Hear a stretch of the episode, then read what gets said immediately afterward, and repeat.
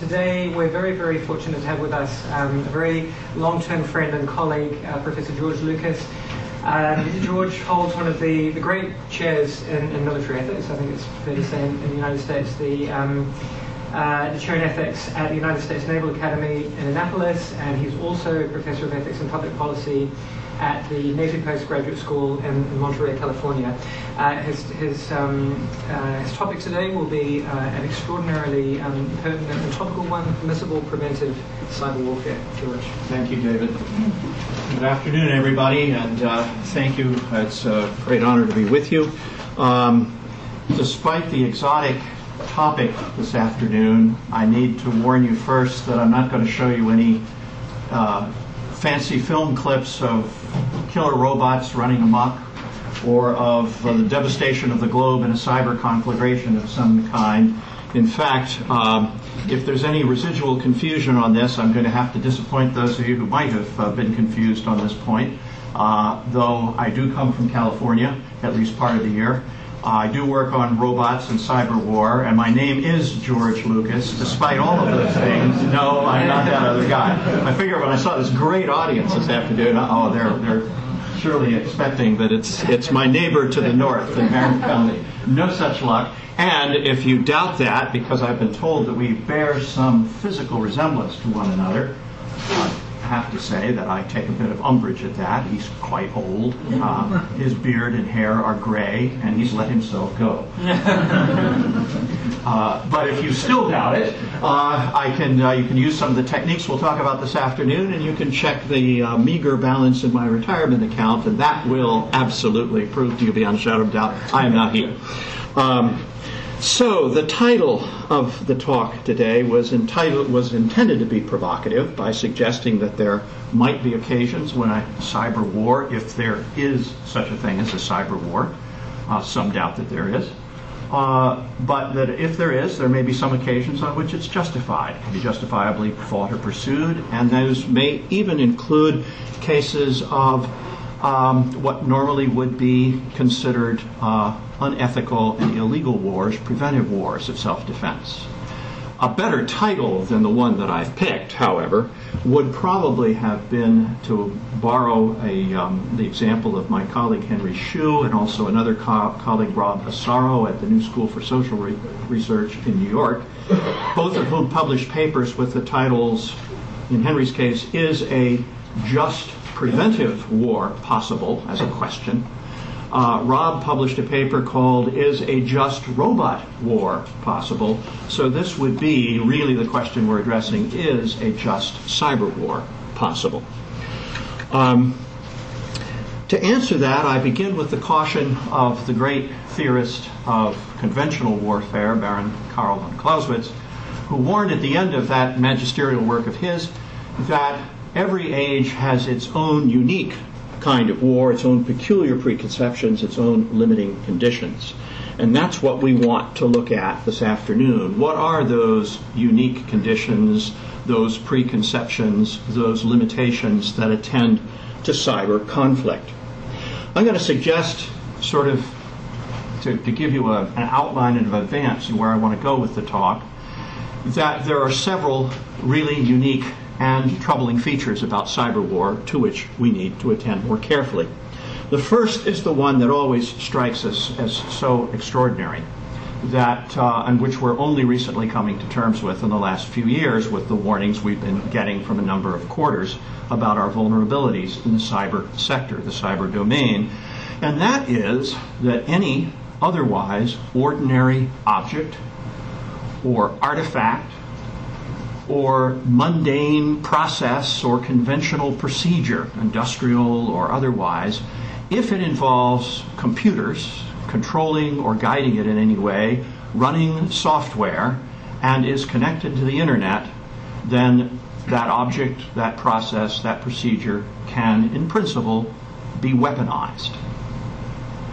So the most ordinary kinds of things that we take for granted, from cell phones to ATM machines to our own laptops to, of course, uh, more extraordinary uh, uh, and complex uh, systems and procedures such as a nation's energy grid or its financial system or its system of uh, traffic regulation or air traffic control or maritime security, the logistical food supply, healthcare, any of these things in principle can be weaponized.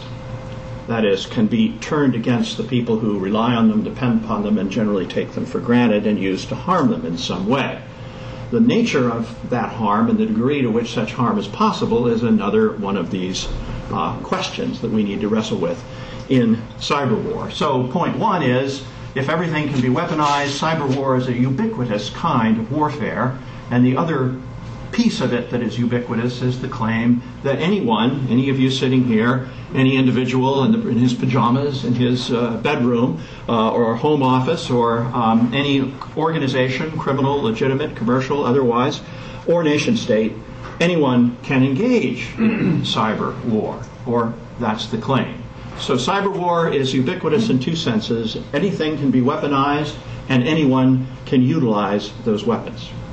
So that's a rather, at first glance, a kind of startling and frankly frightening prospect.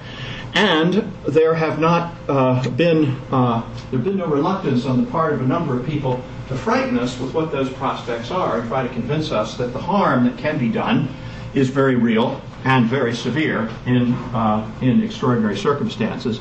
If any of you have seen, for example, this book by the former National Security Advisor to uh, President George Herbert Walker Bush, Richard Clarke, Cyber War, the next threat to national security and what to do about it. That's an example of a knowledgeable and a very dramatic presentation of what the prospects of cyber warfare and the degree of our vulnerabilities to it are. Uh, it's a scary scenario, particularly as he begins to describe the kind of violence and destruction that could, in principle, occur in cyber war uh, chlorine gas escaping from chemical plants near urban areas, trains going off the tracks, cars running into each other at intersections, planes falling from the sky, on and on it goes. Uh, these pictures are designed to show what some of the um, comparative devastation would be in a nuclear attack uh, on the level of Hiroshima over on the far side here compared to a cyber attack on infrastructure like a dam.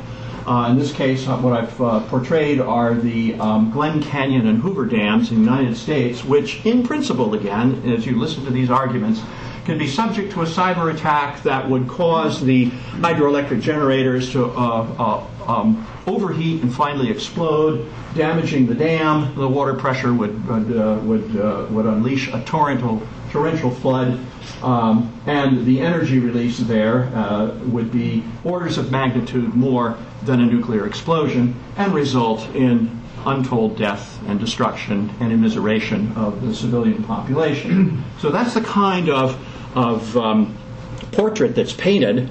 And the other piece of this that I think that you need to keep in mind is uh, the claim that uh, this is all going to be done, presumably by, um, well, by folks in the employ of Al Qaeda, reporting to Ayman al Zawahiri there, the current leader, perhaps from a, two or three people from a small flat in Hamburg are going to pull this off. Or even worse, the worst nightmare of all, it'll be your next door neighbor's teenage son up in his bedroom who's going to do all of this.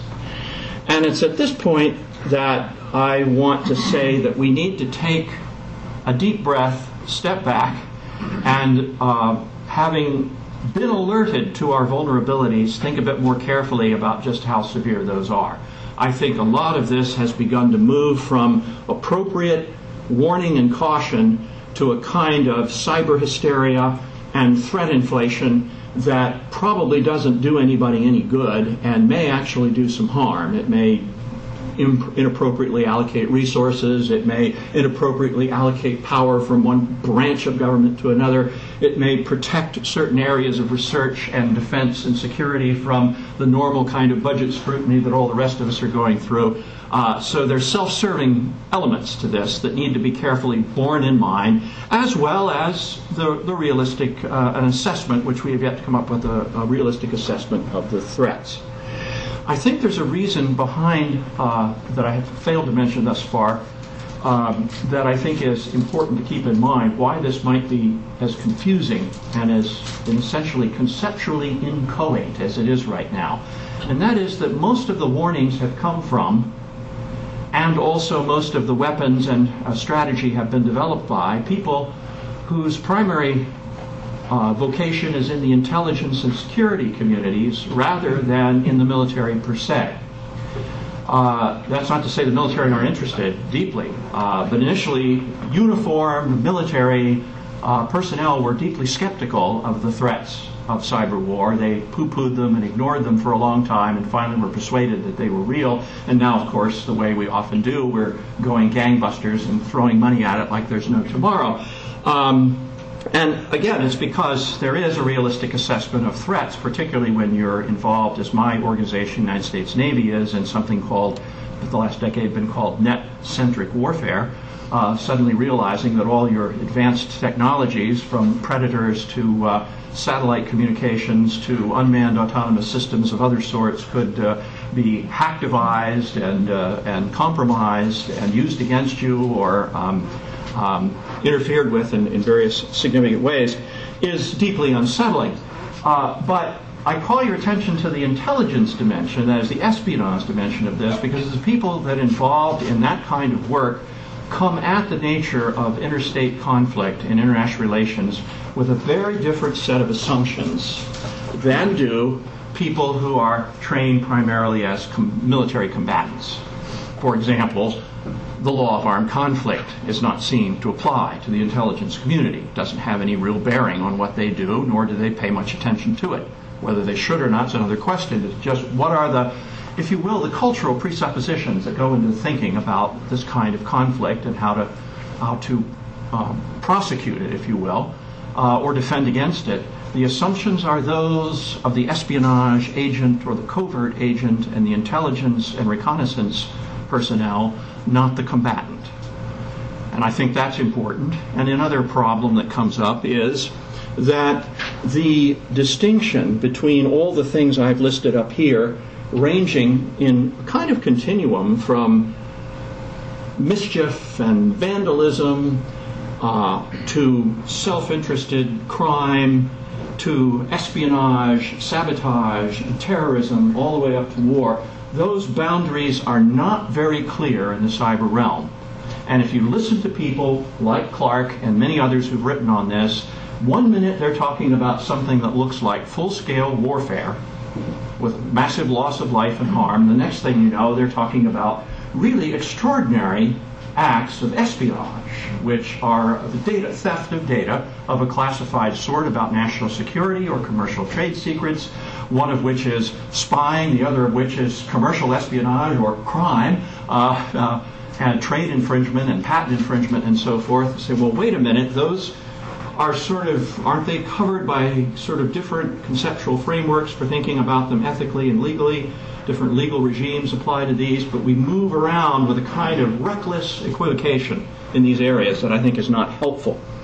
Um, and in particular, I think the threat that's so often raised of cyber terrorism, that is, of Al Qaeda or some other organization engaging in the kind of attack, bringing down the Glen Canyon Dam, if you will, uh, or the, the Hoover Dam, or the Three Gorges Dam in China, that's probably unlikely. And we can talk about why I believe that and whether it's a valid view. Uh, but I think for the moment one needs to keep these distinctions carefully in mind and recognize that then for some of them, the ones that are sort of at the beginning of the list, the ones we're most familiar with, vandalism and hacktivism and mischief making as well as organized crime, um, we have a fairly robust legal regime in domestic law and now in international law through this Buddhist, uh, Budapest Convention on Cybercrime in 2001 to try and keep up with cyber criminals and cyber vandals, track them down, find them and bring them to justice, and cooperate across borders where in cyberspace there aren't any borders. It makes it very hard. Uh, but it, crime fighting has always been hard, and international crime fighting especially, and we're doing all right in that area, I would suggest. Where we haven't done much thinking and reflecting is in the area where David and his colleagues called us, convened us this morning, uh, to talk about the other end, if you will, of that continuum the espionage, intelligence, covert action, sabotage, cyber war side. That's the part that I think is, is needing some attention. a very nice article on the ethics of cyber war. I think the best one to come out so far, one of the few, and of the few, I think the best, is by my colleague Randall Dipert at the University of Buffalo in the U.S., The Ethics of Cyber Warfare, which you'll find uh, uh, in last December's issue of the Journal of Military Ethics. Now, what Randy Dipert does is run the he, he's very technically sophisticated about how cyber war works, uh, more, far more so than most of us who come at the ethics side of the question or the legal side. And so he's able to talk in knowledgeable detail about what some of the challenges are and argues discouragingly uh, in his article that conventional just war thinking and international law are completely inadequate and have to be thrown aside, ignored, or radically revised in order to keep up with the new challenges of cyber warfare. I happen to think, once again, that's an exaggeration, that's part of the hysteria, but I think it's an important position to recommend. Uh, from the legal side, one of those recent pieces, there's, a, there's actually a fair amount of good work uh, out uh, on cyber warfare and information warfare and the law. Um, a, a, fellow by the name of Duncan Hollis at Temple University has written some interesting papers. A colleague in the Navy War College, a retired general whose work uh, Henry Shue knows, uh, Michael Schmitt, has written some papers on uh, uh ethics and law and cyber war. Recently, Stephen Bradbury, who was the deputy legal counsel in the Office of Department of Justice, uh, gave the keynote address at the annual Harvard National Security uh, Forum. Uh, and his paper on developing legal frameworks for defensive and offensive cyber operations will be forthcoming, and it's a good survey.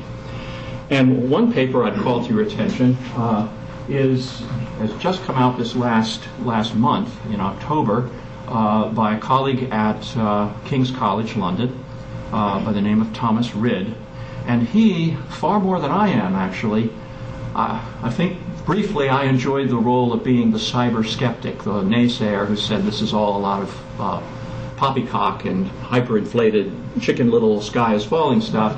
Uh, Thomas Rid is even more so than I am. He denies that any cyber wars can, have, or ever will occur. And that uh, what goes on here in this discussion is uh, again, this massive equivocation. The problems are crime and espionage, not war. Okay.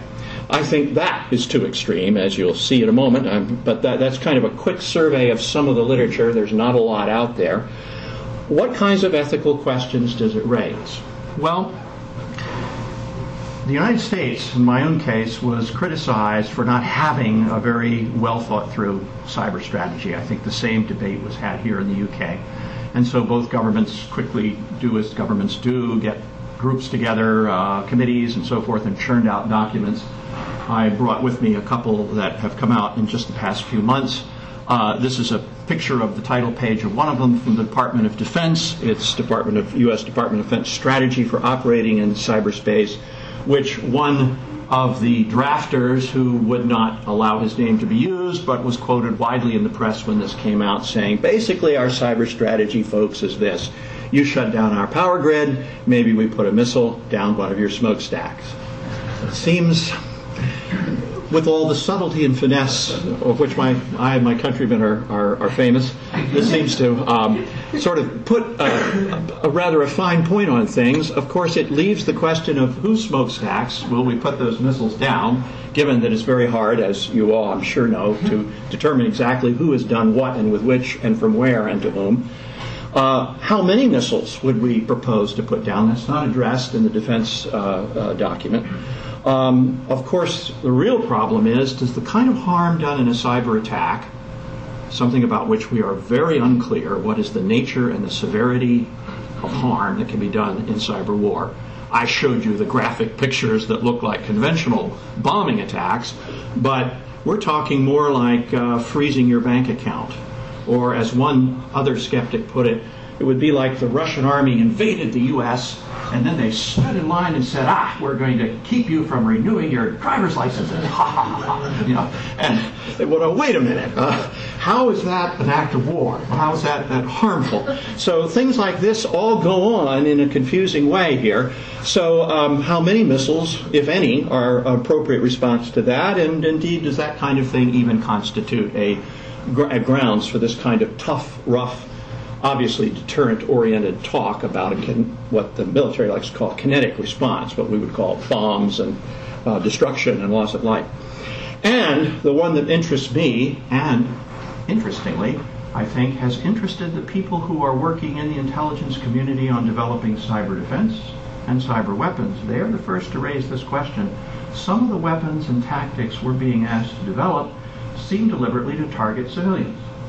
That's wrong, isn't it? That's against the law, isn't it? This is a computer scientist, you know, who doesn't really know much about international law, and that's not his or her field, but they are raising these questions very interesting ways. So obviously that one, uh, are we are we required?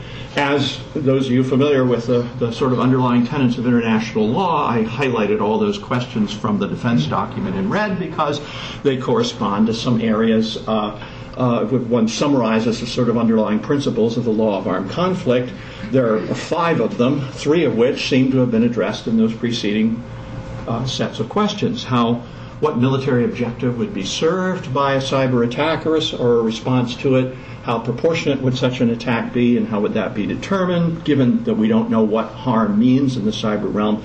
And how discriminate would we require such attacks to be, or responses to be?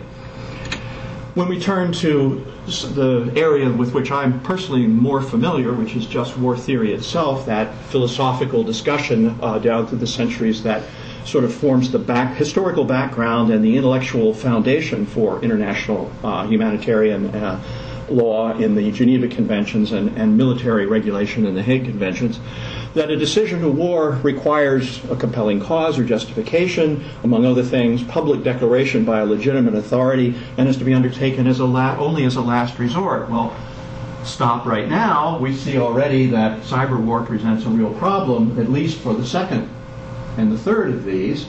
Uh, we have no public declaration. We have plausible deniability. Um, people smiling and saying we didn't do it. It was loyal citizens of the republic who, uh, who launched an attack on Estonia. It had nothing to do with the state.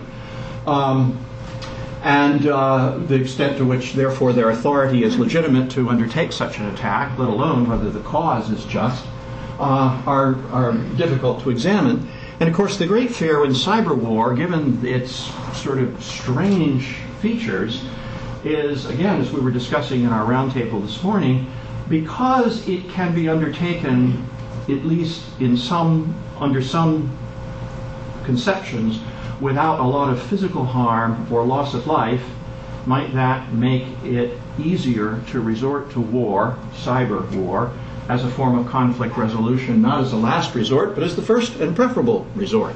So, like most recent military technologies, the problem is that the cyber war dilemma um, really uh, uh, raises this threshold question. That is, will all these new technologies, robotics and predators and uh, non lethal weapons and so forth, in the end just make it easier for nations to fight because they won't see the costs attached to it? So those are problems. On the other hand, when we look at how war is conducted uh, in the conventional sense, the restraints there of military necessity and proportionality and the discrimination of combatants and non combatants the interesting thing about the cyber realm is that it offers a lot of promise in those very precise weapons that can be used only against purely military targets with little or no collateral damage and be very discriminate very proportionate. So, those are the things I think that need to be examined. Well, how would we go about doing it? Well, we have a methodology in applied ethics. We tend to, when we face these new and somewhat unfamiliar areas, whether they were have been in medicine or business or whatever the areas were in, in, in decades past that applied philosophers like your colleagues here have taken on. You start with your sort of pre-theoretic intuitions, your best reasonable positions about what you think constitutes acceptable behavior. You test those in actual and in hypothetical cases, and you engage in what the philosopher John Rawls called reflective equilibrium. That is, we essentially argue with each other dialectically about what reasonable behavior would seem to constitute under the circumstances of trolleys hurtling at uh, defenseless people or uh, um, um, persons devouring one another's kidneys on a desert island or whatever the case may be. Uh, that seems to be the, the convention of, uh, of, of, philosophers. Um, that's actually not unlike um, somewhat more frivolous perhaps, but not unlike what, uh, what goes on in international law. Uh, this is what John Randolph, the fellow I mentioned, whose paper I mentioned earlier, recommended. What we need to do is sort of see what people are actually doing, how they're going about it, and how they're reacting to what they do or what others do to them, and follow a principle uh, uh, of the evolution of customary law by looking at the boundaries of acceptable and unacceptable practice. So, in a way, I think the methodologies of applied philosophy and international law work together very well on this problem. Let's see what's going on. Let's try out a few cases. Let's look at some actual experiences. And in this case, I'm going to now propose we look at four cases of cyber war. Uh, and I believe they've been instructive that some of them, not all of them, have been carried out within what might be broadly seen as the bounds of both international humanitarian law and the law of armed conflict, as well as the constraints of just war theory. The four conflicts I have in mind, and I, I need to flag this for you so that you will be clear that not all agree that these were acts of war. Um, again, the, my colleague at uh, uh, King's College would say none of these rose to the level of warfare. These were conventional wars. This wasn't a war at all. This was just sort of propaganda. And uh, this was sabotage. Okay? I'm going to argue that these four recent cases that we have discussed, they're in the literature. You can look them up online if you're not already. And I'm sure those of you who are interested in this already know a lot, probably more than I do about some of these conflicts. Uh, the full-scale attack on Estonia in 2007, presumably, as I put with the question mark, by the Russians. Uh, likewise, Russia against Georgia in the battle over the secession of Ossetia in July 2008. A somewhat less well known because neither victim nor um, the combat, no, neither, none of the sides wanted to admit this had happened, but Israel attacked in a conventional way a suspected nuclear weapons site in Syria on the 6th of September 2007 all of these, by the way, are dramatically described in Richard Clarke's book. If you would like, if you're not familiar with them, I'd recommend grabbing a copy off the local newsstand where it will be, you know, in the airport bookstand, it will be prominently featured. And, uh, and, and he's, he's, he has a real gift for describing not just the details accurately, but also the sense of drama that surrounds this and uh, uh, kind of excitement and uh, the exotic feature of this attack. Um, the middle two were conventional military altercations that were preceded by cyber attacks of some kind. Uh, the first and the last were purely cyber attacks involving no conventional exchange of kinetic forces at all. Okay, so they're interesting cases. Um, and let me talk about each in turn just very briefly. Uh, again, keeping in mind these principles of just war theory, justifiable rationale, last resort, uh, proportionality and discrimination in the conduct of war, I would submit that the one you're probably most familiar with, uh, the attack on Estonia, uh, was a violation of all of these principles. That is, it lacked a just cause. Moving a military statue from the center of town in a sovereign republic to a place of honor in a military cemetery hardly cause is uh, sufficient as an act of war. Um, the attacks were then badly motivated. They were not a last resort. No, no real attempts other than hooliganism uh, were, were, were mounted to try and reverse the government's decision about the statue. In fact, compromises were. It was a successful diplomatic negotiation, actually, that, that uh, took place before all of this, and there really wasn't any reason for these acts of aggression um, other than a kind of hooliganism against, uh, against Estonia, and they were indiscriminately and disproportionately directed at the civilian population. Now, nobody was killed, to my knowledge. Uh, that is, no deaths have been directly attributable to the uh, denial of services that were involved in these attacks. Uh, a lot of inconvenience was suffered, but I don't know that any great harm uh, of a lasting and enduring sort comparable to conventional war this is why Thomas Rid doesn't think this was a war, and this is also why NATO, when asked uh, under uh, Section 5 of the um, uh, collective security arrangements, refused to come to the aid of Estonia. uh, they, well, this doesn't rise to the level of war, so it's disputed. What it is is without a just cause, wasn't a last resort, was disproportionate, extreme, and indiscriminately directed at civilians. Uh, so I think it fails the test. By contrast, the next two in that earlier list, Russia's attack on Ossetia and the um, and uh, uh, the Israeli attack on uh, the, um, sorry Russia's attack in Ossetia and Georgia and the uh, Israeli attack in Syria, these strike me as falling within the boundaries of acceptable practice as defined here. That is, they were part of conventional wars which had legitimate political differences that could justify uh, use of force in those cases uh, on our conventional understanding and recent history of when that is acceptable practice. Um, they were directed entirely at military targets. No civilians were targeted, no civilians were killed, no civilian infrastructure was damaged. Uh, so they were both discriminate and proportionate. And both attacks occurred after lengthy negotiations in both cases, in the Syrian Israeli case, under the table, so to speak. Uh, you know, Syria denying that it was building, with North Korea's help, a nuclear reactor, very much like in Iran now. You know, the denials occurring, the, the, the denunciations from the other side. So it wasn't as though diplomatic initiatives were not tried. So I think those two are reasonably within the realm of conventional understandings, both of international law and of uh, the law of, um, uh, I'm sorry, and of just war.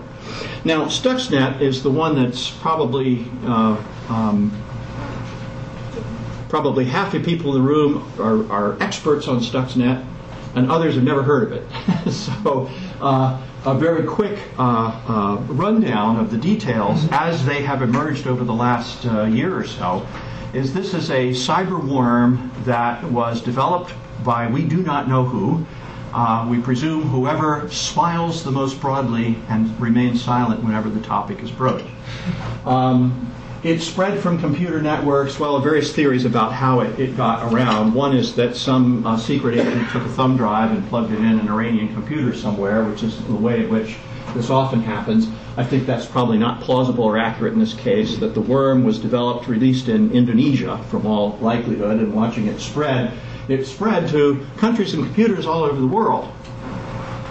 Uh, slowly, unlike a virus which multiplies quickly, a worm kind of, as its uh, image suggests, crawls around slowly, goes from one computer to the next, and makes its way around the world and the internet. And finally, found to be residing on computers in all these countries, but it did no harm. It stayed inert on the computers on which it was detected unless the programs that constituted the worm detected a particular kind of software proprietary software produced by the Siemens company in Germany, uh, configured to an array of nuclear centrifuges. And not just any nuclear centrifuge, not even just any Siemens nuclear centrifuge, but a particular mathematical array of a particularly determinate size, 984 to be exact. If you on your personal computer are running an array of 984 Siemens compu- uh, uh, centrifuges, nuclear centrifuges, spinning and producing fissionable material for a nuclear weapon, this worm is a problem for you. If you're not doing that, it even if it's on your computer, it doesn't do anything. It just sits there and uh, makes itself inert, and it is apparently set to destroy itself on the 24th of June next year. So this is now this took like a year for people like this gentleman, Ralph Langner, who is a German cybersecurity expert. He's the one who's credited with first having discovered this worm moving around the internet and calling attention to it. And the warnings that were leveled by him and others as to what it meant, what it was doing, were wildly disparate as, as time went on. Finally, it turned out it did seem to be a weapon a very sophisticated weapon, as he credited it, that very discriminate weapon that targeted only the nuclear centrifuges involved in the in Iran's presumably internationally sanctioned and illegal um, nuclear weapons program. Didn't kill anybody, didn't break anything, certainly didn't hurt or target any civilians. Um, so it was a, um, a rather remarkable piece of software. Uh, those are the four attacks that we know of, and what I think, and here I'll wrap up and give us some time for, for discussion, I hope, um, that they suggest some emerging norms for cyber war from the practices that we find acceptable and unacceptable, and by extrapolation and extension and interpretation of what we know at present about how conventional wars should be conducted. A cyber war would be permissible if the weapons, the cyber weapons, aimed primarily or exclusively at military infrastructure, if they degraded an adversary's ability to undertake highly destructive defensive operations. That one's key because that's the just cause. Your cause would be to keep an adversary nation from doing something of a conventional sort, like building a nuclear weapon and using it. Um, that in the process of trying to prevent that and, and, and arguing for justification in terms of that goal or intention, it neither deliberately targets nor ultimately harms civilians nor civilian infrastructure, and that it is undertaken as a last resort in the required sense. That is, every other reasonable option has first been exercised and tried without avail, um, and uh, further delay would only make things worse. For those of you who know the work of Michael Walzer on preemptive self defense, you know that those are the conditions he uses to extend ever so slightly the notion of preemption from immediate, imminent harm to oh, we've, we've worked hard to get rid of this, uh, it's not getting anywhere, uh, it's a real threat, and waiting is only going to make matters worse. Then you're entitled to defend yourself. So that suggests that this would cover, in this case, a cyber case, with these conditions met above, would cover preventive uh, as well as defensive measures in the traditional sense. Okay, so I'm done. I just want to leave you with some, some things to think about. Uh,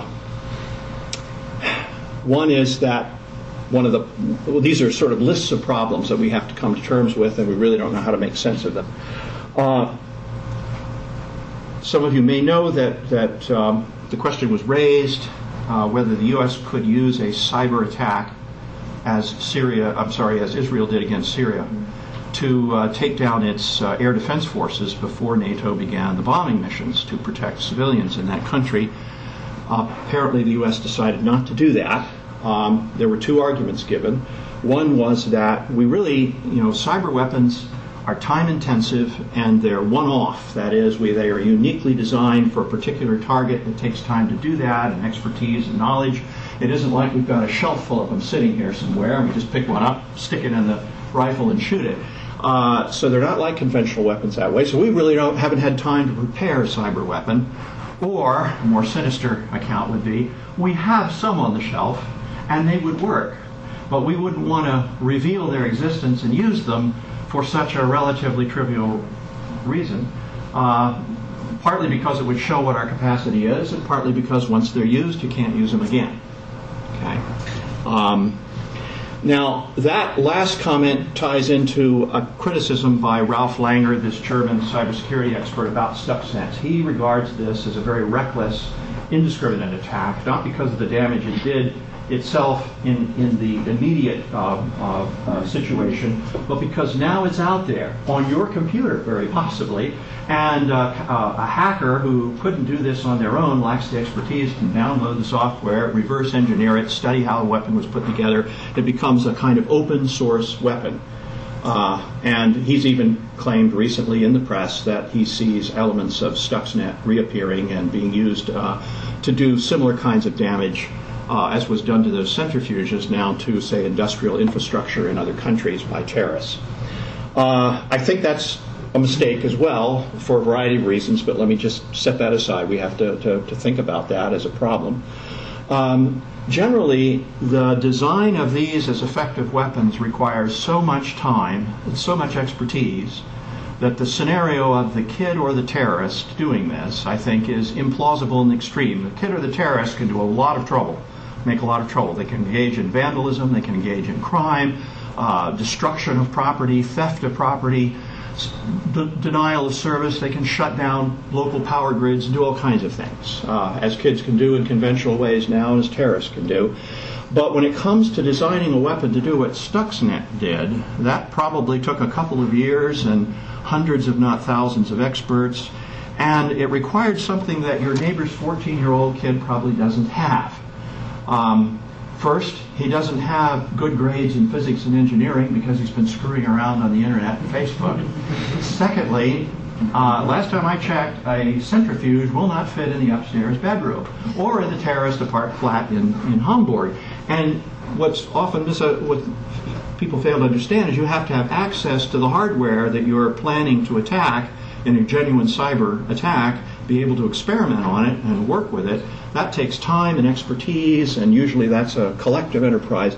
So, in a way that I think is guardedly hopeful, this keeps cyber weapons of the serious sort that uh, people are terrifying us with more at the level of state-centered, state-centric conflict and violence, which means it's amenable to governance, treaty, regulation, um, uh, and agreement based on self-interest, which vandalism and terrorism are not.